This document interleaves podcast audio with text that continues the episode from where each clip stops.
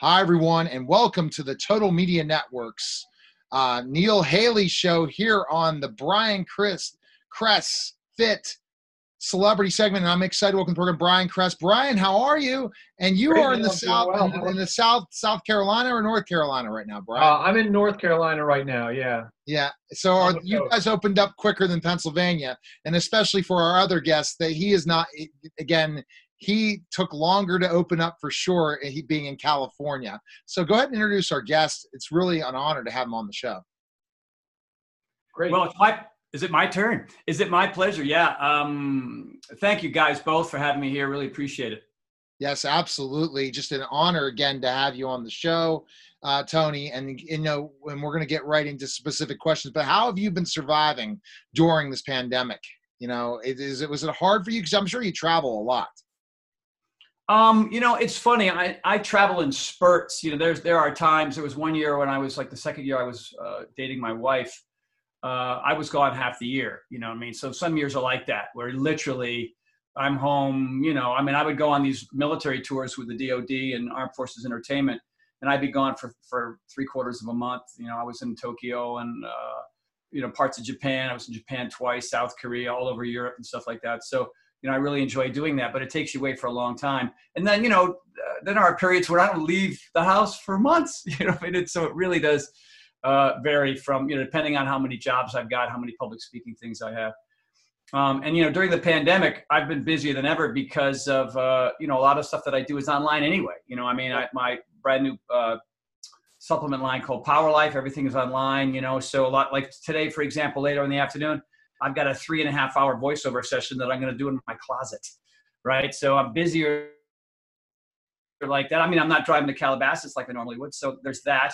And then I'm shooting a lot of videos. I'm doing 3 free workouts a week on Facebook Live. That keeps me accountable, keeps my fans accountable. Right. So I'm just keeping myself super busy. And, you know, other than not really leaving the house much, I have left this house 3 times in 10 weeks. So, but then again, I have gyms everywhere. I got a gym downstairs. I got 3 outside, you know what I mean? So, and I do a lot of Zoom workouts just like this.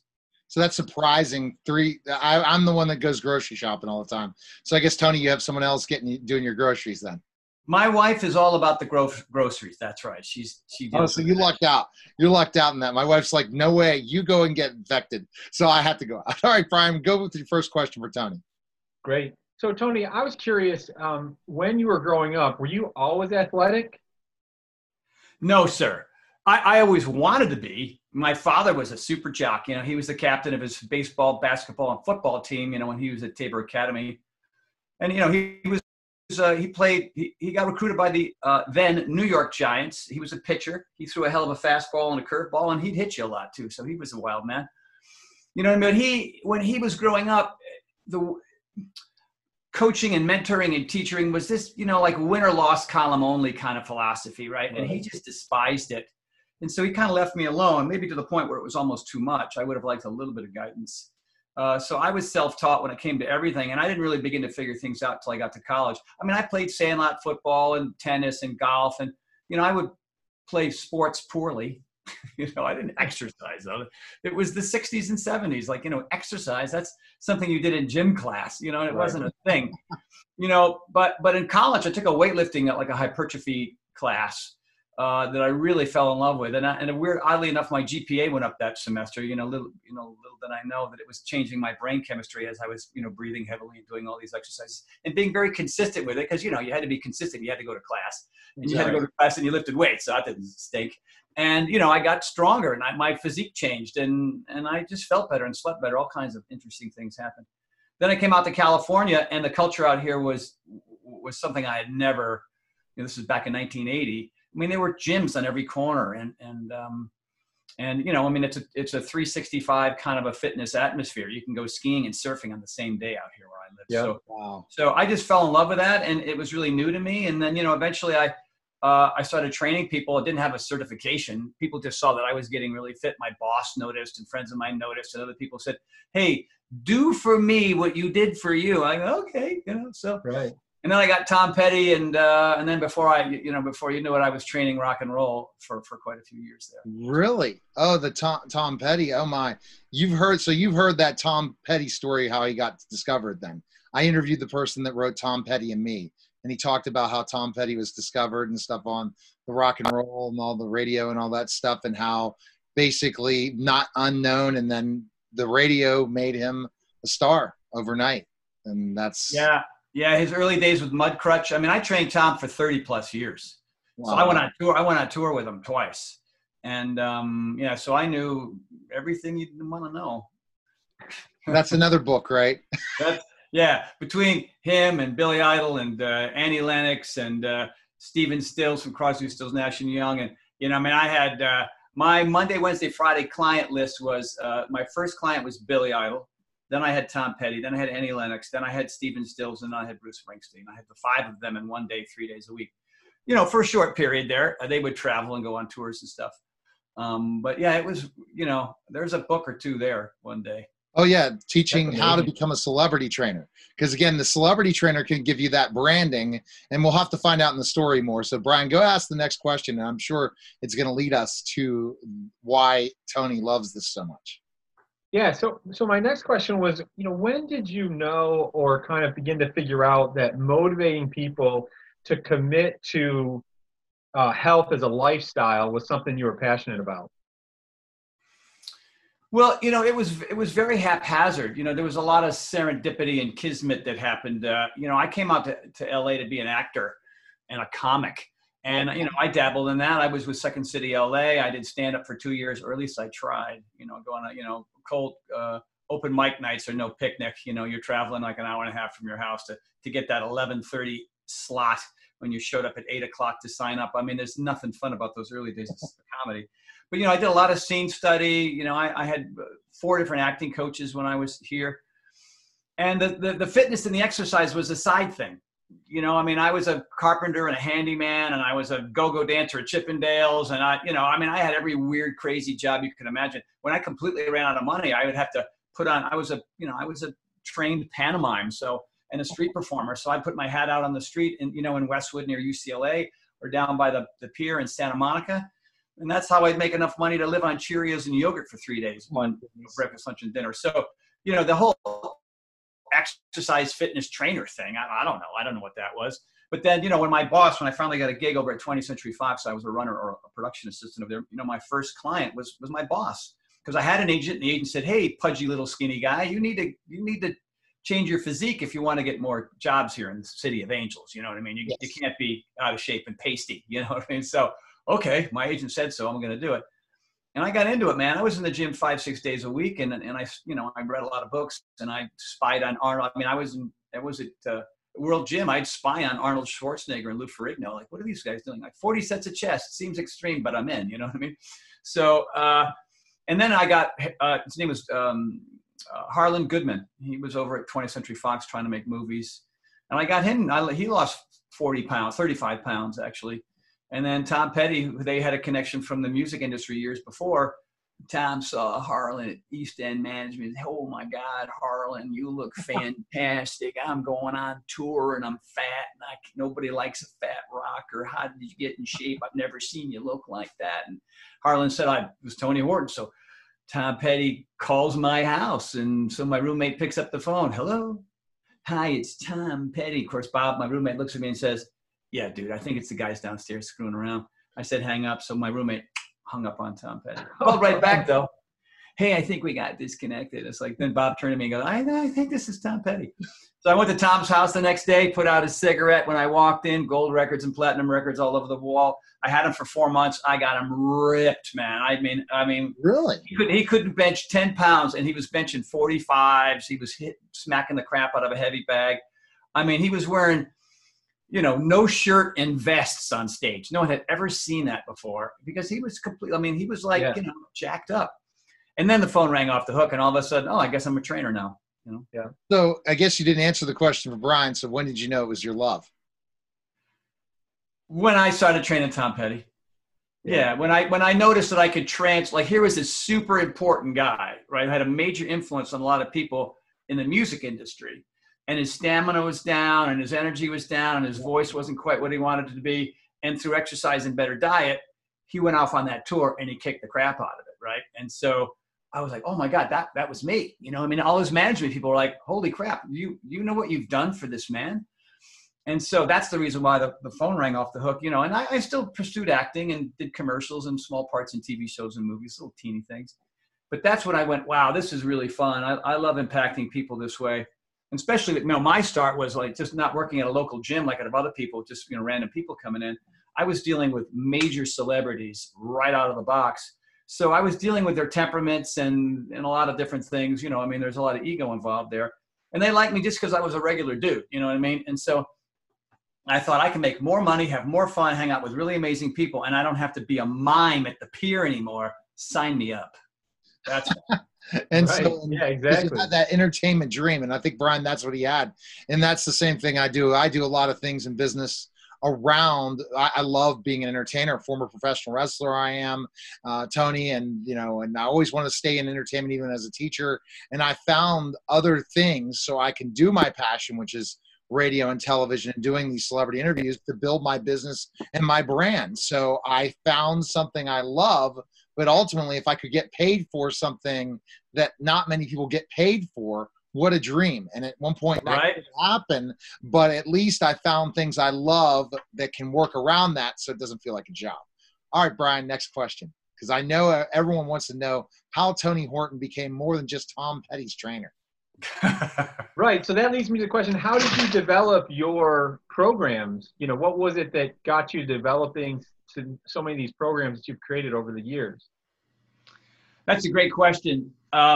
You know, there were people in the industry, Billy Blanks for one, you know what I mean, and doing the Tybo thing. And then, of course, there was Tony Little with the Gazelle and yeah. Jane Fonda and Suzanne Summers, you know, and they had a certain impact on a certain population, but everybody else who wasn't really into the at-home workout stuff, they were going to the gym, right? So when I was first starting out, you know, my focus, and one of the things that I learned early on was the more variety that I gave myself, the faster the results would be. So what happens to a lot of people is they start doing just yoga or just martial arts or just boxing or just bodybuilding or just cardio or, you know what I mean?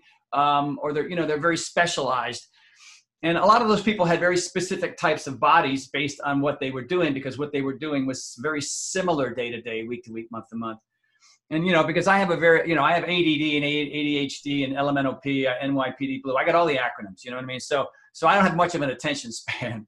And I got really bored doing the same things over and over again. So I went, all right, well, I'm going to start doing some track workouts, or, you know, I'm going to go to a yoga class, or I'm going to start doing, you know, these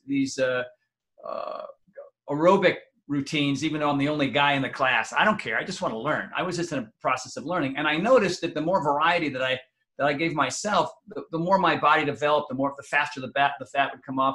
Because most people don't succeed with exercise because of boredom, injuries, and plateaus, right? So they start something and they get bored because it's the same old thing. And they get injured because it's the same old thing. And they get plateaus because it's the same old thing, right? So, you know, the philosophy behind P90X, X2, X3, 22-minute hardcore, all of them, even the new one on Gaim, on the next level, is give people enough variety so those three things don't happen.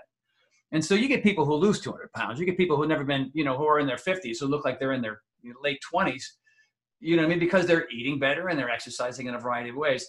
And I use Tom Petty and Billy Idol and Bruce Springsteen and all these people as my guinea pigs. I'd show up and go, hey, guess what? We're doing something new today. Hey, guess what? We're doing something new today. And they're like, oh man, I just started figuring that out. And I said, yeah, but the idea here is to try to get you in the best possible shape so you don't get hurt, you don't get bored, and you don't plateau, right? So, and there's a lot at stake here because you got a big movie coming up or you got a big tour coming up. So so it was school all the time. And it was school all the time for me, and I'm still in school.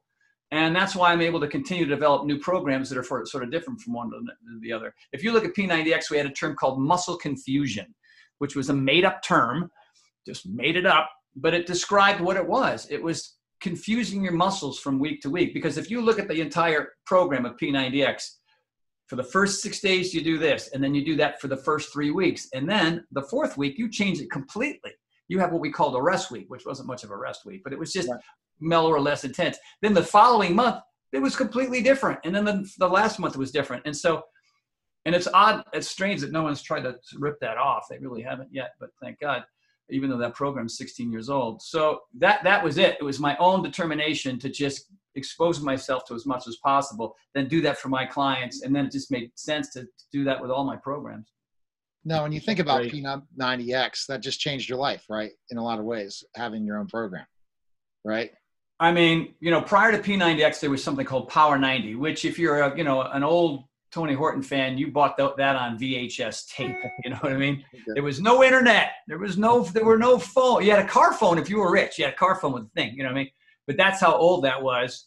And Power 90 was sort of the launching point. And then P90X just went skyrocketed. I mean, I was living in the same apartment for 21 years, and I was training all these big shot celebrities, but I lived in a crappy part of town, in a bad place where my car got broken into every Thursday, whether it needed to be or not. You know what I mean? It was just, and those were the early days. And I didn't have any real success until the age of 46. So, you know, I mean, well, I'm maybe a little earlier. I think Power 90, I was about 43 or 44. My gosh. Wow. Yeah. So, you know, I just, you know, I mean, all these books are personal development, except for some rock climbing and mountaineering books. It's mostly just personal development, you know, from Deepak Chopra to Tony Robbins to Richard Carlson to, you know, Gary Zukav, Keith Ellis. It's all back there, man. And so, you know, when I came out to California, you know, I was still suffering from a speech impediment and real insecurity issues. And I was a major, major procrastinator. And, you know, I just assumed that if things are, you know, making dramatic paradigm shifts just was not in my lexicon, you know, it just didn't exist. But then I just, you know, I went to all those personal development seminars down by the airport. Why are they always by the airport? But they are, you know what I mean? Maybe they're the people that get their money and they try to escape. But I mean, I learned a ton, and I just rearranged the way I thought, you know what I mean? And exercise and diet was the foundation to all of that, because I learned later from John Rady, who wrote the book Spark, that physical fitness changes every aspect of your, not only your physical, but your mental and emotional state. You release norepinephrine and dopamine and brain-derived neurotropic factor. There's all these neurotransmitters that just light up like a Christmas tree, man, when you start to breathe heavy. And when you do, you're like, oh, you know what? I feel like saying yes more often than no. And so all my no's turned into yeses. And by the way, I fell on my face 1,000 times. I mean, I made so many mistakes early on. But I didn't care. Like, I wasn't attached to the outcome that much. You know what I mean? My whole thing was show up and see what happens and learn from it. And you know, all that, I guess the short answer is I was doing all of that, adding all that muscle confusion, as we like to call it. And so I developed a program that didn't exist on earth. I mean, did I know we were going to sell? I don't know. I think there were 6 million copies in the end. Right. 11 in all, including the pirated ones. But yeah, we made a major impact on people's lives around the world. It's pretty amazing. So Brian, it's interesting looking at 47, I might still have a chance, right? Even though I've struggled through as entrepreneur success, but not to that level. And then one thing pops, or you figure out one thing. And I guess that's where you see, Tony, all those mentors, the books you've read and self-help that really keeps you going even through the tough times. Absolutely. And you know, 47, you're just a punk kid, man. Like I tell you, right? So, and as a former wrestler, you know the drill, man. It's not new to you. It's just, you know, the key is purpose, plan, and accountability, right? So that's sort of the foundation of how people get, you know, motivated and stay consistent, right? So if your purpose is, oh, you know what? I want to feel great today. I want to improve my mental and emotional state. I want to improve my sex drive. I want my circadian cycles at night when I sleep be, you know, good, so I wake up invigorated in the morning. You know what I mean? Like, if you know that, is if you believe that, like church, you know what I mean? It's like, okay, forget about the future. Like people who are exercising because they want to look different in the future, or make comparisons to the past, or have other people say nice things about them. Like, that's the worst purpose of all, because it's all about your ego, man. Right. And your ego will take you down every time. So you just do it for yourself, and you want to improve today, then you get up and you move your ass. You know what I mean? It's that. And by the way, it doesn't have to be P90X. It could be anything. Go for a walk up a hill. I don't care. As long as your lungs are working from the midway point down. You know what I mean? Because most of us are just using the top half. You know what I mean? Especially now during this with the virus. I mean, the virus exposes lung weakness. Of course, if you got type 2 diabetes and hypertension and heart issues, right? But you want to make sure right now, and I do more cardio now than ever. I'm not a cardio junkie. I just want to make sure that I'm taking care, making my lower lungs more durable and less vulnerable to this illness, so that if I do get it, you know, I can kick its ass. That's the whole point. Makes sense. All right, Brian, next question. So And you mentioned this, and when you're talking about training people like Tom Petty, they have all kinds of egos and ideas, but they wanted to change. What are some of the keys that you've seen as far as like changing people's mindset? If they've got one mindset about either health or exercise or their eating, what are some of the keys as a motivational speaker that you've seen and in research you've done for your books that have been important to help people make those changes that they say they want to make and really do want to make?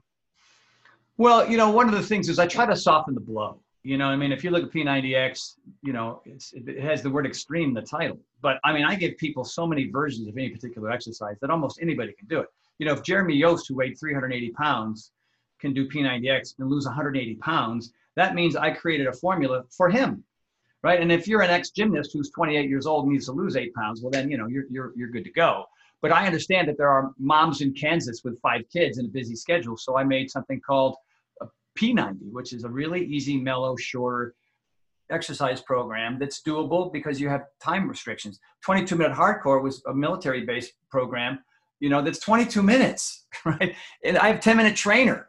10-minute trainer means you just break workouts up in 10-minute chunks. And if you don't have 10 minutes, you just don't care. I can't help you. You know what I mean? You got to go on some kind of fad diet and hope that you're going to lose a few pounds so you look halfway decent in the future, which has nothing to do with your health and your wellness, right? So, it was a combination. And I mean, when I wrote The Big Picture, The 11 Laws That Will Change Your Life, these were 11 things that I discovered that I needed to do so that I could be consistent, right? So that I can create a plan, so that I can be accountable, so that I can keep my expectations down and not make it about my ego, and show up on a regular basis. And a lot of it is just came from here, Like, oh, I like what's in that book. I'm going to rephrase it. I mean, everything is regurgitated and recycled, But and another thing too is, success comes from, taking the pressure off, figuring out ways to be consistent, having a plan, make your, what are you going to do and how are you going to do it, and do that in advance, just like everything else in your life. Right. So, one of the things that I do that helps people stay motivated is, a lot of people are surviving, right? They're just getting by and they're paying their bills and they're going to work and they can't figure out why they're kind of miserable more than they are just fired up.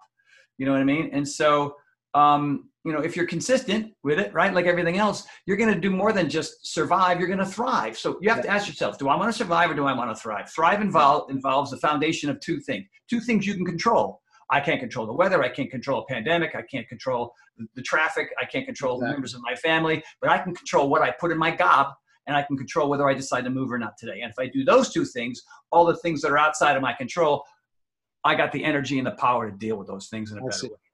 That's it. Well, those are the only ones you're in control. You're not in control as an entrepreneur. You're more in control of your body and your health than anything. Yeah. Yeah. That's because, people suffer from pain and fatigue on some level, physical, mental, or emotional pain or fatigue. Right. And if you get up in the morning and your back is killing you and you're just exhausted, by 1:30 in the afternoon, that means you're eating the wrong foods and you're not teaching your body to be stronger, more durable. And so if you have the will and discipline to do those things, and you don't even have to go to, grad school or any, you can take seminars and do different things to, change your perspective here. But really, I can't tell you how many people who never graduated high school who just started exercising and eating right and reading a little self-help and became millionaires, That's happier. A good point. So that's the missing component for me. So I was getting back in shape 3 years ago. So you tell him, Tony. 3 years ago, and I had a great trainer. I love the board where you go and do a 30-minute workout, and it's all board the whole way through. And and then he would just, okay. And I never saw it that way. And then I did powerlifting. And then, I had to get a job again, and different life happened. Now I'm ready. Blah, blah, blah. Neil, simple question. How do you feel after a workout? That feeling you have. Fantastic. Great. How do you feel when you don't work out at all? Not good. Like, bingo. There's your answer. Yes. By the way, write that. Put that on your refrigerator, the back of your front door, or your bathroom mirror. Put it right there. You know how you feel when you do it, and you know how you feel when you don't. We only have a certain amount of time, Tony. I'm the one that sticks to times. Latest projects. All right. Right now. Go ahead. Well, Power Life is where I'm putting a lot of my energy. I have a new series, a workout series called The Next Level with Guyam, and that's going gangbusters. Really fired up about that. But Power Life, I was with Beachbody a bunch of years, and you know, things changed over there for me, and 20 years was a great run. I still really love and support that organization, but I wanted more freedom. I wanted to try new things. They didn't want to do a supplement line with me. And the folks at Golden Hippo said, "Hey man, Tony, we really love your philosophy. I got really sick in 2017, and I needed to find some formulations to help bring me back." You know, I mean, that's why I had these conversations with those folks. So there's a whey protein, vanilla chocolate, there's plant-based vanilla chocolate. There's an endurance formula, which is really great for exercise, you know, during exercise. And one of the best products that I think I've ever had, it took a lot of time to develop, is called Foundation 4. You know, the fiber, the probiotics, the magnesium, you know, and all the, in 5 servings of vegetables. I mean, ridiculous. Wow. You know? So every morning and every night, boink, right there in a shake. And it's going bang, gangbusters. We sold out. Fantastic. You know, good news, bad news, but we're thrilled. It's going great. It's and if you want to find out about it, you know. A new challenge for you, Tony, because you're used to the workout. Now you have that product. It's different because it's different than, you know, just the workouts. Now it's the nutrition, which you wrote about in books, but now it's your nutrition. That's got to feel great. It's wonderful, man. And at 61 years old, you know, I mean, I understand the importance of supplementing your diet so that you can, you know, recover. It's about recover and energy, you know what I mean? And so you look like you're 40, man. If you're dragging, it's really difficult, but if you're taking the right thing. How are you 61? You look like you're 40. July 2nd, 1958. I am very lucky with the hair. I just got genetic. You know, both my parents. I can't wait to hit. They finally opened up the haircut places. I'll look a lot better next week, Tony. You look marvelous, Neil. Come on. There goes. We should definitely be 61. Brian, last question for you. Again, people can go check out Brian Kress and Kress Fit as well, but. Tony, best place we can find info on you, because we're going to have to let him go. But you got it. TonyHortonLife.com. Everything you ever want to know about me, what you know, my live events, all the products I'm providing the world. TonyHortonLife.com. All right, and 20 seconds, Brian. Last words. I mean, I just really have enjoyed talking to you, Tony. It's been great to hear. Obviously, knew about P90X and the program. My kids have done the program. I mean, and I love the term muscle confusion. I think about that a lot of times when I'm doing my exercises, and it's just been great to hear from you on this. And I look forward to seeing what else, you know, as you do your new programs and checking out your new books and everything. Thank you. Yeah, we got a brand new line of fitness equipment that'll be out. You know, with the pandemic, it was a little difficult with factories and stuff. Really, you know, jump ropes and mats and med balls and things. TH Fitness is the name, so that'll be soon too. All right. Well, you have to come back, Tony. We'll let you go now, but we'll talk soon, man. All right. You got that. All right. That was, again, the Neil Haley Show. Take care, everyone.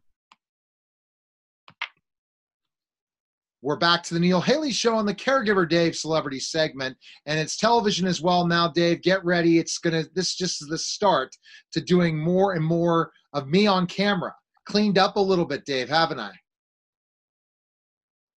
You certainly have. I'm very proud of you. Not the weight you've lost. So you've really, during the quarantine, have lost weight, right? Didn't you say you're on this last journey? Way before the quarantine. I went on keto, lost 20 pounds, and I'm keeping it off. Oh, see, that's great. You look as good as me now. Put 20 pounds on, ready to be back in the wrestling ring. So that's not the best, even though I'm going to be honored this one circle deal where they're coming back in pro wrestling. They're asking me for my videos. I'm like, oh, great. Another thing I have to go find. Okay, but Dave, introduce our guest, an Olympic champion, a tremendous story. Go ahead. Laura Wilkinson, gold medal, and she's trying to reclaim the gold medal back, or an additional gold medal. She's had an accident, surgical, spinal reconstruction, something like that. We'll find out more about that. My original notes are somewhere else because we switched platforms here. But Laura, welcome to the show. Oh, thanks for having me on. Sorry for that terrible introduction. That's a good introduction, Dave. You don't want to put yourself down. It's called Monitor and Adjust Before the Holiday. So how are you surviving the quarantine yourself? We're surviving. You know, I think we hit a wall at one point with the kids. I have 4 little kids, and so it got a little hairy there, but I think we made it through, and we're going to make it. That's a good thing. Yeah. So Laura, I want to let you know that you are not the first gold medalist that I have interviewed.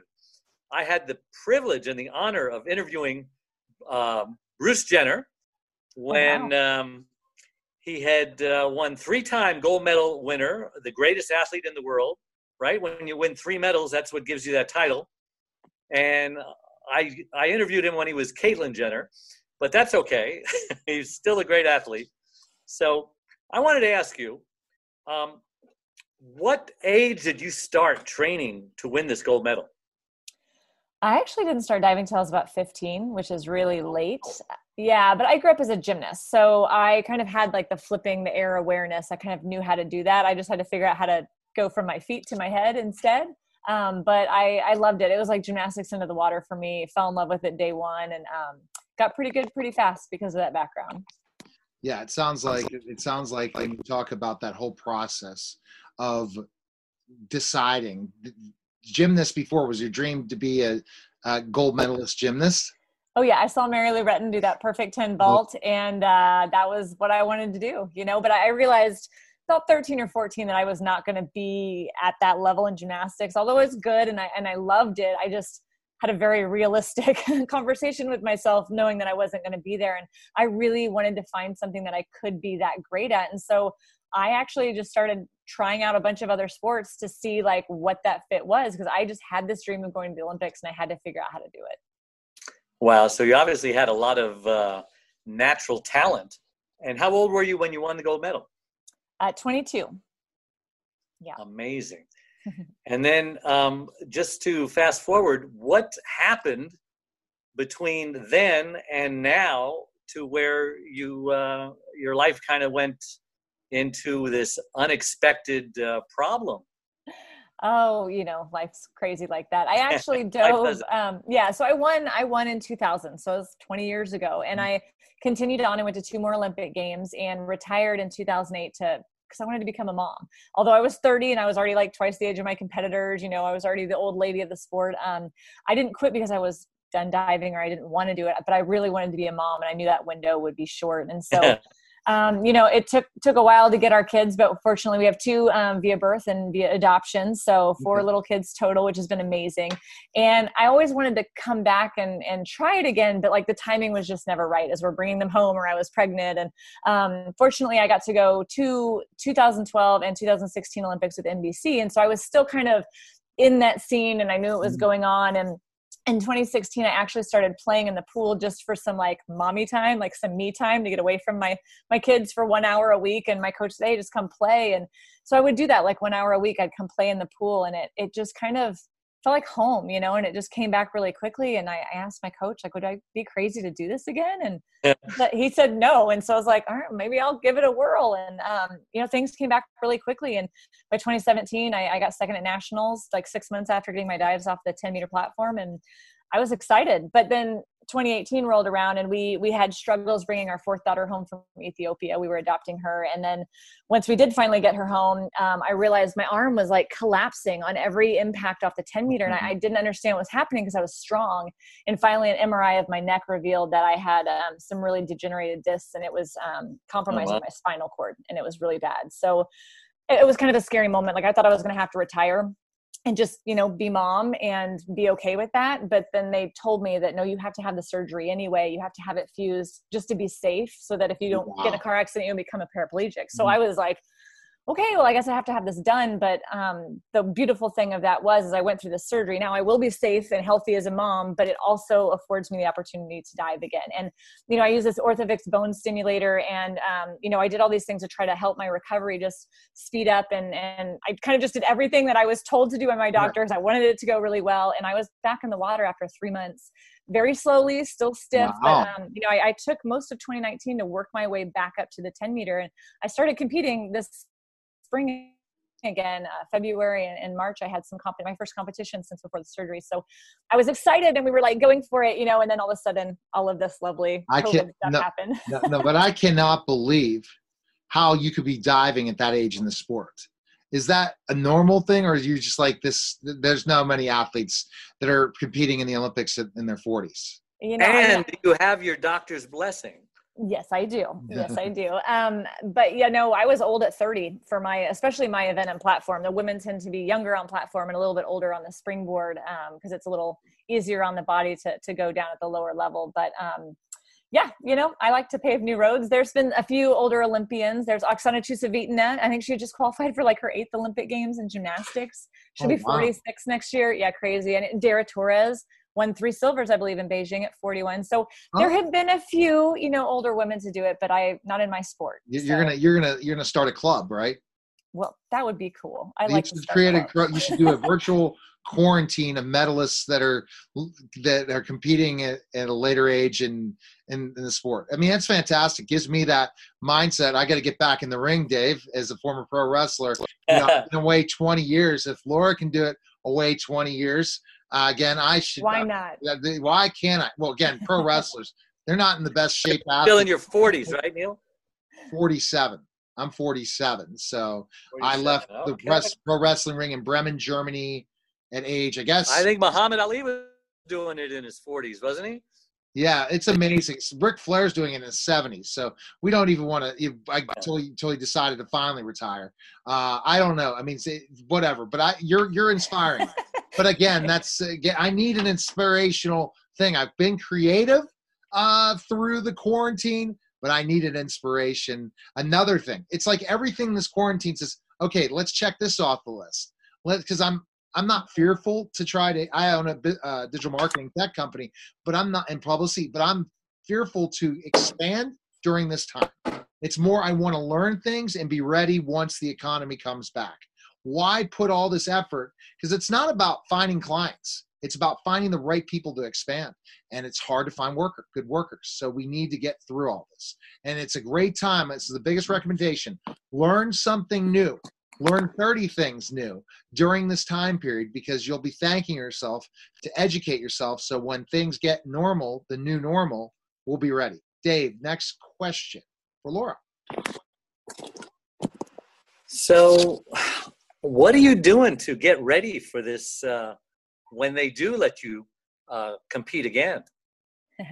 Good question. Well, it was a little weird there at first. I was able to borrow some mats from our gym and do flips and things here at the house. And our team was having some online Zoom workouts daily. And so I'd be up in the game room trying to do my little workout with the team, and my kids would be crawling all over me or trying to jump in the workout. And so, you know, at first I was like really frustrated at that. But then I realized, hey, I don't have meet tomorrow. I need to just kind of let go of the control. It's okay if they're part of this. And it's been really cool because my kids have been able to see how much work I put into this. And I mean, they see how hot and sweaty I get. They see how exhausted I am. They're trying to have conversations with me as I'm like in the middle of huffing and puffing and I can't breathe, you know, but they're understanding like what it takes to do something really exciting. You know what I mean? And then it takes a lot of work, and now they're starting to encourage me and they're trying to coach me sometimes. And it's really fun for them to see it. Not just that mommy goes somewhere for a few hours to do this thing, they're actually seeing it. And it's been providing some really cool conversations for us. And, you know, I kind of hope to take this new feeling forward, like to just let go of some of the control issues that we all have. We all want it to go our way and perfectly, and that's just not life. It throws you punches. And every time we've been thrown these challenges, every time I've been thrown a challenge like this, you know, it's taught me I've had to step outside my comfort zone. I've had to work on something, doing it different, thinking outside the box and getting creative.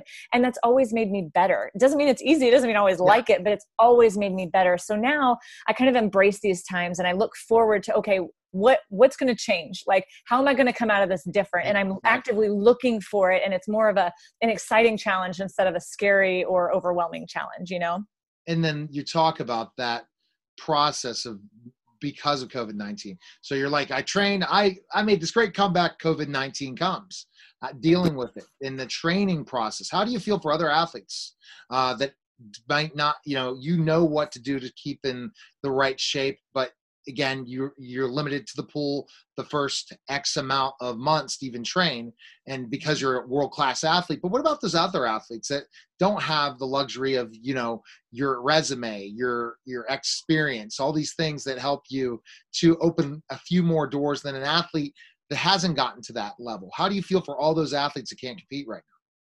Well, I think it's all about your perspective. I mean, I went through this at 22. I mean, I left a college scholarship to go home and train for the Olympics for 2000, and I shattered my foot in 3 places 3 months before the Olympic trials. So like, you know, I had to figure out how to get through it. Like, everybody's in the same situation right now. Like, whether you have experience or not, you are up against a roadblock. What are you going to do?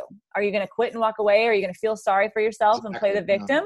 Or are you going to, like, put your big kid panties on and, you know, big girl panties or big boy undies on and get out there and try something different and move past this? It's all about your perspective and what you really want to do. And this is the moment where we're really going to find out what people are made of. She really talks like an Olympian, doesn't she? That's why I love Olympic athletes, because they set the goal so high for themselves, and they really know. Just can't complain about anything around them. No, you especially if you're gonna, if she was teaching you or coaching you or doing something, and you got on the phone and say, "I forgot to do my you know, something," or "I forgot to do my Facebook Live," she'd say, "Why would you do that? There's no reason you would. That you have to keep doing that." I can see that with your kids too. I know you can compete. I know you're tired, you're sick. It doesn't matter. That's the mindset you have to be successful. The successful people have a different mindset, if they've been successful in anything, that there's no roadblock for them. Yes, there's going to be an obstacle, but I'm going to break through that obstacle, Dave. I'm going to smash it, because you have to have that mindset or forget about it. You're not going to be successful. Back of your mind, you're not going to be able to do something, forget about it. And I don't want you to think, though, as an Olympian, I don't want you to think that, like, if you don't have that mindset, then you can't do it, because that's a mindset that you're not just born with. Like, you learn it because you come up against these situations and you make a decision. So anybody can have this mindset at any time when they decide to do it. Some people catch on a lot earlier. Some people catch on later. Some people don't end up with these roadblocks until later in life, to when they have to say, "Oh, wow, am I going to, like, get up and do this, or am I not?" Exactly. So anybody can learn or choose to do this. But the bottom line, Laura, is how bad do you want it? Yes. And what price are you willing to pay? Yep. Right. You got it. So your kids, have they caught the Olympian bug too? Or they get excited sometimes. I mean, they're still pretty young. My oldest just turned 9, and she actually dove for a couple years because she wanted to do what mommy was doing. And she tells me a lot that she wants to be on TV one day for something that she does, like for sports in some way. So I was like, we got to pick one and stick with it. But yeah, I mean, they don't totally get what's going on. They do a little bit, but I think as we get closer and, like, Olympic trials happen, Olympic games happen, I think they'll start to, you know, understand a little bit more. So how disappointed were you with the Olympics canceled? You talked more about training and what you had to deal with COVID-19, but the disappointment, or how your mindset is to when finally you'll get to compete in the Olympics. It looks like it probably will be without an audience, unless somehow something else happens. You might not perform in front of fans. There's a decent shot, unless they wait longer and longer, there won't be fans. But I don't know how the Olympics could survive with that compared to NFL or certain other sports. I mean, it's hard to tell because we're still over a year out. So, I mean, a lot of things can change in that time. We'll definitely see then. But, you know, the Olympics, no matter if it's this year going through or if it's a normal Olympics, like, there's always going to be weird challenges. It's always kind of an unforeseen, like, stuff just happens that you weren't expecting at the Olympics. So you have to be ready to roll with whatever it is. And bottom line, when you're in your competition, you got to be ready to compete. You know what I mean? You know how to compete. You know what you're doing. And you got to let everything else go. No matter if there's 15,000 people in the stands or zero, you still have to be able to get up there and do your thing the way you've been training to do it. You know, that's kind of the bottom line. But when COVID first hit, like, I was a little just kind of taken aback. I didn't really realize what was going on, because I had kind of tuned out the news for a few months, because I was just trying to keep focused and not, news can bring me down and then get me upset. So I try not to listen to it for a few months. So I had no idea what was going on. And so when I found out all the NCAAs were getting shut down, and it was like all of a sudden the rodeo, like everything, it was, you know, it was like every day something was happening. We were waking up to a new damage report. And then all of a sudden the Olympics became part of that talk. And every day, you know, it was like, something's going to happen, something's going to happen, but nothing was happening. And that to me was more nerve wracking than when they finally said, okay, we're postponing it. That was kind of a relieving, like, okay, at least we know now. And, like, now we can make a new plan going forward. And I'm really thankful they didn't cancel it, because it's never been postponed before. It's been canceled for wars. It's been boycotted, but it's never been postponed. So I'm really grateful that they didn't cancel it, because I think that would have probably, I don't think I would have gone another 4 years, but 1 year, I can do 1 year, you know, and I'm still recovering. So for me, I'm very fortunate. It's a blessing. Like, I have lots of time now to kind of get back into it, get comfortable with my dives, and be confident, hopefully going into next year. You know, where I really feel for is the athletes who like were pushing so hard and they were so ready and this was it for them and they just were ready to move on with their lives. I mean, I kind of was too, a little bit like ready to move past this, but you know, that's the struggle is where you have to like, kind of like let all that go. You have to kind of grieve it out a little bit. And then you have to like find that fire again and be ready to move forward. Awesome. Remind me, is it in China? In Japan, Tokyo. Japan. Okay. Mm-hmm. Well, that's good. Yeah. You said that's good. Well, yeah, because if it was in China, you know, there's a lot of anti-China sentiment right now. Winter 2022 then it probably wouldn't happen.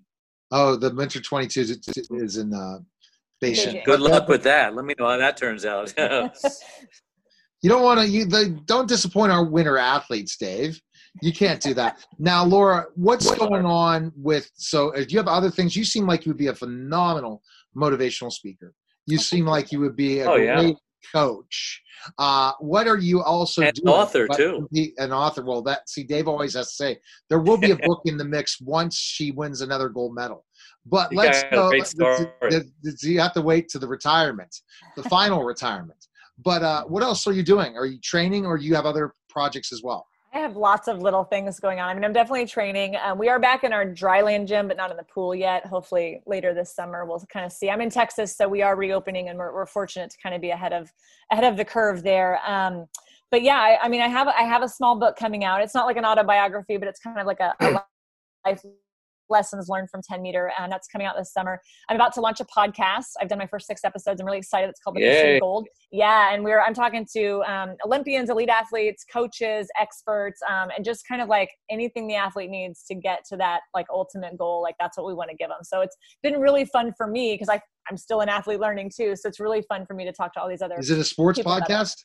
Yeah. Oh yeah. Well, definitely. Then thank you. I killed 2 birds with 1 stone. I write for Podcast Magazine. And awesome. I'm the sports category director, and I guess you'll be in August issue then, because I need to get these interviews, and you're perfect. And I wanted something in another sport, so we'll have to ask a podcasting question before we leave. But all right. I don't know if you checked out podcast. And you're doing the new interview. Really good. And I'm featuring this month. Oh my gosh, it'll come to me. But I interview so many people, but. Podcast Magazine, check it out, everybody. It'll come to me after that. But Dave, ask your caregiver question, and then what I'm going to do is jump back with a podcasting question or 2, so I can add that to Beyond the Microphone for the August edition. Go ahead with your question, Dave. The caregiver question? Yes. All right. Well, I'm Caregiver Dave. They call me that because I've been caregiving my wife for the last 21 years. She was complaining about a headache, lost her speech, became paralyzed, had a stroke on one side. And we had a couple of years of hell, you know, the grief period. We almost broke up. But then we hung in there. We, you know, like an Olympian, we stuck it out. Our love slowly rekindled. And now we travel all across the country and we share our story, how to prevent your loved one's illness or disease from killing you. Because there's so many other caregivers out there. I mean, I've spoken on 34 TV shows, across the nation, NASDAQ, Carnegie Hall, Harvard, Suzanne Summers, Martha Stewart shared the stage with. And so my question is, I wrote this book. It's My Life Too, Thrive and Stay Alive as a Caregiver. And I've got a membership website, caregiverdave.com, to help caregivers just have an online support group. Because I truly believe that everyone, there's no one who's exempt. Everyone is going to eventually become a caregiver or need a caregiver. And so now is the time to learn how to become a caregiver. So my question to you, Laura, is has caregiving touched your life or the lives of your families or relatives? Yeah, to an extent. My grandmother, she lost her husband when they first kind of went into a nursing home. And so she was on her own a lot and lived about 20 minutes from us. So we were always kind of down there trying to take care of her and take her out. And my grandfather had dealt with dementia. And so my grandmother was trying to take care of him, and that's when it kind of went downhill. So yeah, we've definitely kind of been impacted by that as well. Mm. Wow. Yeah. A lot of people get burned out. So that's why, like it says, anyone who goes to caregiverdave.com, caregivers, or even if you're not a caregiver, everyone knows a caregiver, and caregivers will give and give and give till there's nothing left to give. So I encourage people who know caregivers to buy them a membership in my Caregiver Dave website, because they're going to, you might be giving them the gift of life. Caregivers will give their last breath to someone else, but they won't give anything to themselves. You know, got to put your oxygen mask on first. Yeah. And I tell you what he's going through with COVID-19 and a lot of these families he's dealing with and caregivers, what they're going through, especially with their loved ones, not being able to practice social distancing. It's so difficult. And when my mom, even though I'm coming to her house for the office, because I have 6 kids, Laura, and I just couldn't take it anymore. So I moved my office to my mom's up in the 3rd floor area, because I thought I cannot work downstairs in that basement anymore, because they're done. They don't have camps, anything. I'm like, I'm out. I have to. And it was the best deal because I've been the most focused in my office ever in years. I work from home. But let's jump to podcasting real quick. Couple questions. Why did you start the podcast? Well, I love podcasts, and I wanted to do one a few years ago, but since I was working for NBC, I wasn't allowed to do it at the same time. And then I had an opportunity to jump on with an organization called Hope Sports that brings athletes together to build homes for the poor in Mexico. I'd been on a few home builds. They wanted to start a podcast, so I decided to host for them, and I got to do it. I did a season with them. That's kind of all they ended up doing, but it was really fun for me to talk to athletes, and I said, well, I want to take it in my own direction. I want to be able to ask them what I want to ask them. I want to bring in more people, and I want to encourage other athletes. I have an online course as well where I try to teach mental skills to athletes. And I want to be able to equip other athletes with all the tools that they need to succeed, because not everybody has access to those. So I've just been really fortunate in my life, and I want to be able to pass that on. So what athletes have you so far that before your podcast drops, what athletes have you interviewed so far? Greg Louganis, the legend, and Marielle Zagunas, 2-time Olympian gold medal fencer. Who else I talked to? Kat Osterman. She's on the returning softball Olympic team for 2020, and she was on the 2004 and 2008 team as well. Who else did I have? Kim Zemeskal, who is a 1992 Olympic gymnast and is now one of the best coaches in the country. A lot of fun people like that, so it's been really good. Yeah, and that's awesome. And what makes you the happiest about podcasting, the challenges of podcasting? Your kids being here, finding the right place to do it, right? Yeah, I hide in the closet. So we just do audio. We don't do any video because you just see my dirty laundry. Like I tell people as a joke, like this is where we air our dirty laundry. It's okay. You're safe here. Nobody else can hear you. But I have learned that that's the best sound in my house is in the closet where the clothes can like muffle all the echoes and stuff. And so it's been kind of fun to learn those things. Awesome. And the feature for this coming month, June, is Ike Taylor. I just had to remember that. I've interviewed so many people, Laura, just this week I can't even remember. And that's wrestling from CTE, but maybe not. Maybe because I'm just too much and I'm as energy leveled as you are, as we just keep going. This is a Friday at 5:30, everybody, just to know. So, and 4:30 for her time. And it's a Friday and we're ready for the long weekend. Best place we can find information on you. Where can we go? At LauraWilkinson.com. You can find all my socials and all my stuff there. Awesome. And Dave, caregiverdave.com. Great interview. Caregiver Dave. And Dave, again, I always get you moving, right? On a Friday or whatever day it is. You never know who you're going to interview. And you're great at monitoring and adjusting. And that's what a journalist does, monitors and adjusts. Well, thank you again for listening to the Caregiver Dave Celebrity Segment, guys. Yeah. And you're listening to Neil Haley Show. And we'll be back in just a moment. We're back to the Neil Haley Show and the Total Celebrity Segment. I'm excited to welcome to the program my buddy, my pal. We just never know who we're going to talk to next. Caregiver Dave Nasani. Dave, how are you? And you know what? I just feel great about the economy. I really do. I'm ready to be rolling. I we still are the new normal, but it's great to see everywhere open up, and it's shocking to see California opening up, Dave. Yeah. I have a gas station, for those of you who don't know, and we're about 95% of normal. People are coming out of the woodwork on the highway. They're stir crazy, and they're on the road, and they're just going wherever they want to go. And I'm selling them gas. I'm selling them face masks. They're using my restroom. Yeah. So, David, introduce our guest. Well, we have an attorney today, John O'Connor, and he's an experienced trial attorney, practicing law in San Francisco, of all places, since 1972, so he's old like us.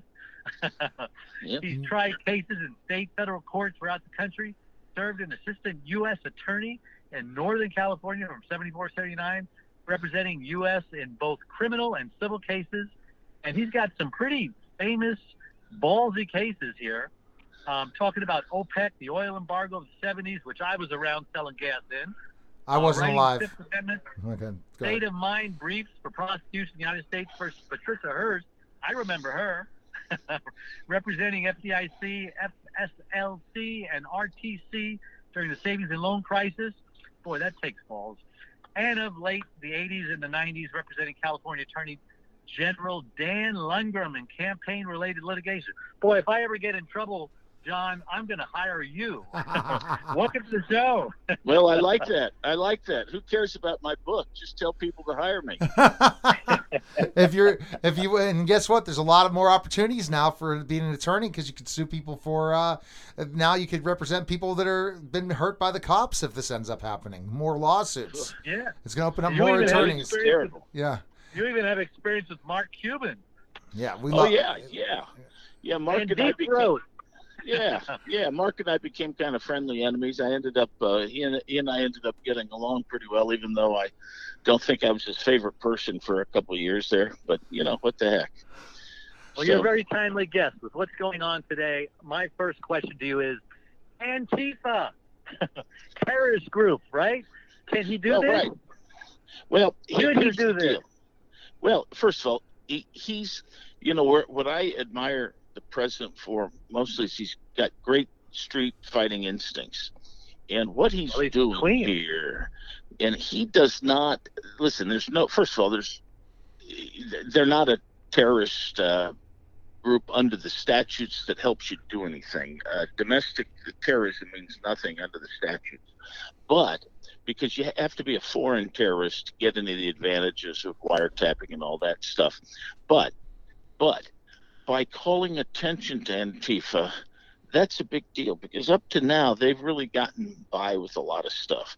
Here they are, very organized, crossing state lines to incite a riot.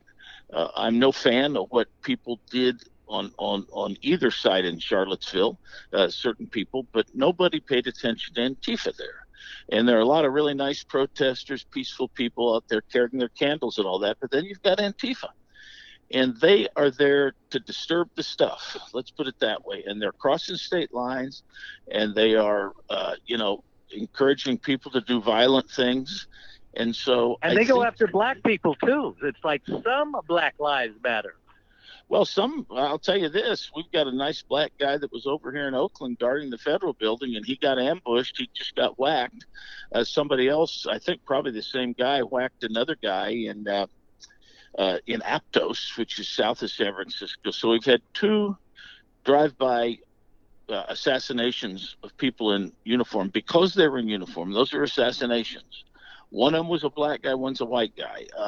And then there was the fellow David, I forget what David's name is, something, not Dinkins, but close to that was the black police officer that got assassinated a little while ago. So, there are a lot of lives, and nobody's protesting those. And that's what bothers me. It's like, wait a second.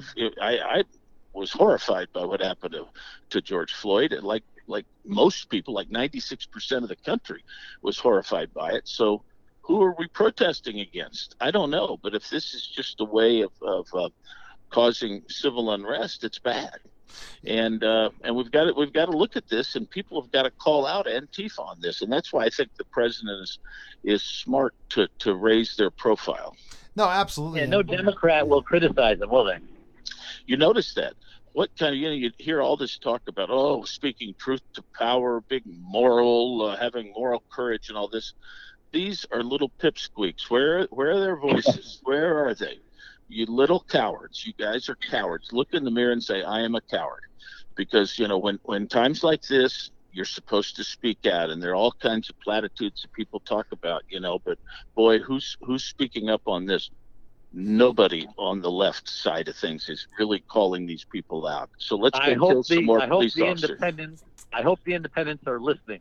So why? So Dave. So see, Dave's again being a commentator, not a journalist. I'm going to go with my journalistic question for our guest. Now, the question I'm going to ask is specifically the reason why Antifa's kind of shut down after President Trump went and said, "There's no more violence, or else we're going to get the National Guard and stop this completely." Have we seen less violent protests, especially Antifa members, after he issued that decree? I think we have. I think even though people protested what he said and made it look like he was some kind of a wild guy for actually saying that we should restore order, the fact is they have stopped to a great